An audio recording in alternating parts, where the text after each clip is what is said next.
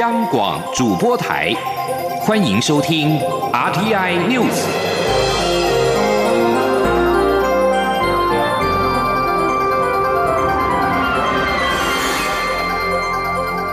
各位好，欢迎收听这节央广主播台提供给您的 RTI News， 我是陈子华。蔡英文总统在下午出席了第24届身心障碍楷模金鹰奖表扬典礼。他在致辞时表示，政府除了逐年增加预算，提升身心障碍者的权益，在法制面上也积极修正歧视性的规定或用词，努力打造平等不歧视的社会环境。记者欧阳梦平的报道。蔡英文总统28号下午出席第24届身心障碍楷模金鹰奖表扬典礼，并颁奖给10位得奖人。总统在致辞时一一说明所有得奖人的事迹，并表示10位得奖人都努力跨越障碍，不断超越自我，在各领域散发出最耀眼的光芒。他们不仅编织自己精彩的人生，也帮助更多人活出生命的意义与价值，令人感动与敬佩。总统表示，这几年来，政府持续推动各项政策，提供身心障碍朋友更好的照顾，像是长照 2.0 上路后，将49岁以下的失能身心障碍者纳入服务对象，调高对身心障碍福利机构的补助，帮助减轻经营负担。对于使用日间照顾服务的身心障碍朋友们，也放宽申请生活补助的条件，让更多人可以受益。另外，也在法制面打造平等的环境。他说，除了逐年增加预算来提升身心障碍者的权益，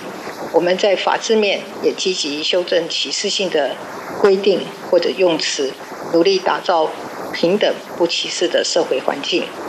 告诉大家，政府照顾身心障碍朋友的工作，卫福部很努力在做，别的部会也会从旁协助，这是整个政府的任务。总统也特别提到，得奖人之一陈俊之参与科技部的渐冻症病友智慧沟通系统专案，就是科技部透过北科大、实践科大以及台北荣总的技术合作研发出的沟通系统，这是领先世界各国的创新研究，也期待给病友更大的帮助。中央广播电台记者欧阳梦平在台北采访报道。含莱克多巴胺美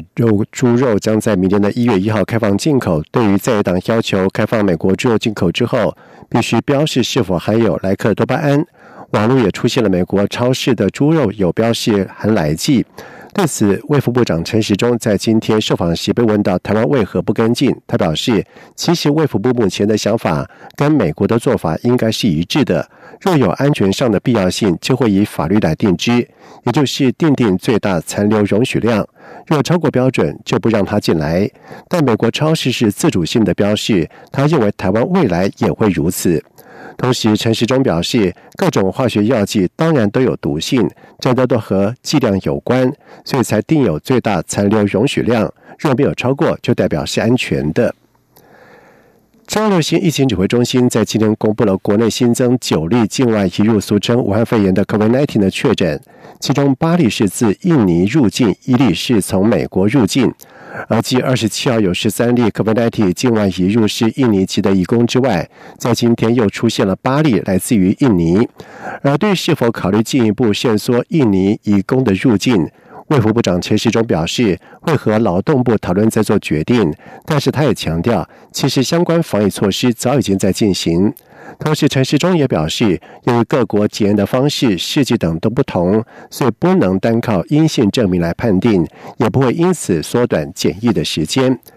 而武汉肺炎 COVID-19 秋冬防疫专案要求旅客登机之前必须要附上3天内的核酸检验报告。中央流行疫情指挥中心也在今天表示，这项要求是希望让航空公司能够妥善安排防疫的措施，没有强制的提出阴性报告才能够登机。若检验为阳性，将符合所在地国家的防疫隔离措施。航空公司点头，并做好机上的防疫安排，有急迫性、必要性，都可以做专案申请登机返台。记者谢佳欣的报道。进入冬季，中央流行疫情指挥中心12月起推出武汉肺炎秋冬防疫专案，扩大防疫，但因要求旅客登机前需附3日内核酸检验报告，引起外界讨论。指挥中心28号说明，此事经过相关部会讨论取得共识，且有法源依据，目的是希望让航空公司能够了解旅客健康状况，做好防疫措施。指挥中心强调，没有一定要提出阴性报告才能登机，若提交的是检验阳性报告，也就是旅客为确诊者，如有急迫必要性，都可做专案申请，但前提是得先符合所在地国家的防疫隔离规范，且还要航空公司同意，再确保机上防疫无虞，不会造成交叉感染，才能登机返台。指挥中心防疫医师林永清说。只是我们当然是希望是说，他在旅途的，不管是他个人的健康的风险，或者是对周遭机组员或其他乘客的风险，可以降到最低的状况下，加上说他后面回台的这些治疗这个程序都已经安排妥当了，再回来确诊个案如果要返台的话，要怎么申请，要怎么都有定定在里面，所以并不是说阳性就绝对完全就是不可以回来，而是它有一定的这个行政程序可以去这个依循。指挥中心表示，没有提交报告者同样需符合所在地国家航空公司的规范，确保机上防疫无虞才可登机，且在入境后需做自费采检。但因没有遵守规范，将依法视个案情节开罚新台币1万到15万元。不过，只要符合指挥中心公布的3种例外样态，包括紧急协处所在国无法自费筛检，经过部会同意的专案行程则不会开罚，相关的裁罚标准及违规样态将于12月1号公布。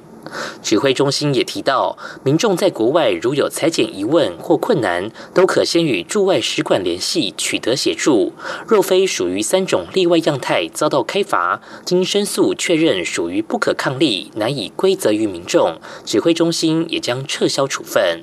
中央广播电台记者谢嘉欣采访报道。在外电消息方面，伊朗重要的核子科学家法克里塞德在27号遭到暗杀身亡。伊朗总统鲁哈尼在今天指控宿敌以色列充当美国的佣兵，刺杀了法克里萨德。以色列总理内塔尼亚胡曾经形容法克里萨德是伊朗的核武计划之父。美国在2008年对他实施制裁，理由是他从事助长伊朗核子计划的活动跟交易。鲁哈尼誓言，法克里萨德的死亡不会打断伊朗的科学进程，并且说这起刺杀是因为德黑兰的敌人软弱无能，无法遏阻伊朗在科学方面的成长。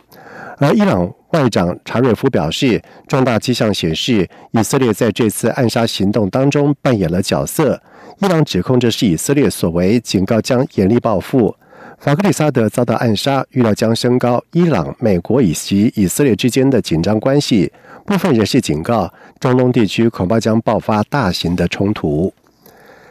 古巴在27号出现了罕见的示威的场面，大约有200名的古巴艺术家在文化部外面就表达自由展开的示威。这项示威在古巴相当罕见，因为古巴很少准许民众示威，安全人员跟警察在一段距离外注视示威群众，但是没有干预。古巴当局26号晚上在首都哈瓦那一处历史中心，将多日来在当地抗议的艺术团体圣伊西德罗运动的成员赶走，引发了27号的示威活动。活动人士向社群媒体表示，警方和安全人员突袭了这个运动团体抗议的地点之后，这个团体在14号的14名成员被实施了 COVID-19 检疫之后返家，而这个团体的总部已经被当局关闭。以上新闻由陈子华编辑播报，这里是中央广播电台台湾之音。亲爱的海外华文媒体朋友们，我是中华民国侨委员会委员长童振源。侨委会为鼓励海外华文媒体撰写有关台湾人在世界各地的努力与贡献，特别创设海外华文媒体报道大奖，规划平面、网络报道类、广播类两类各3个奖项。整件作品只要能展现海外华文报道的专业及深度，就有机会获得美金$2500的奖金。报名自即日起至11月30日止，相关资讯请上侨委会官网或脸书专业查询。让我们一起汇聚全球侨胞能量，让世界看见台湾。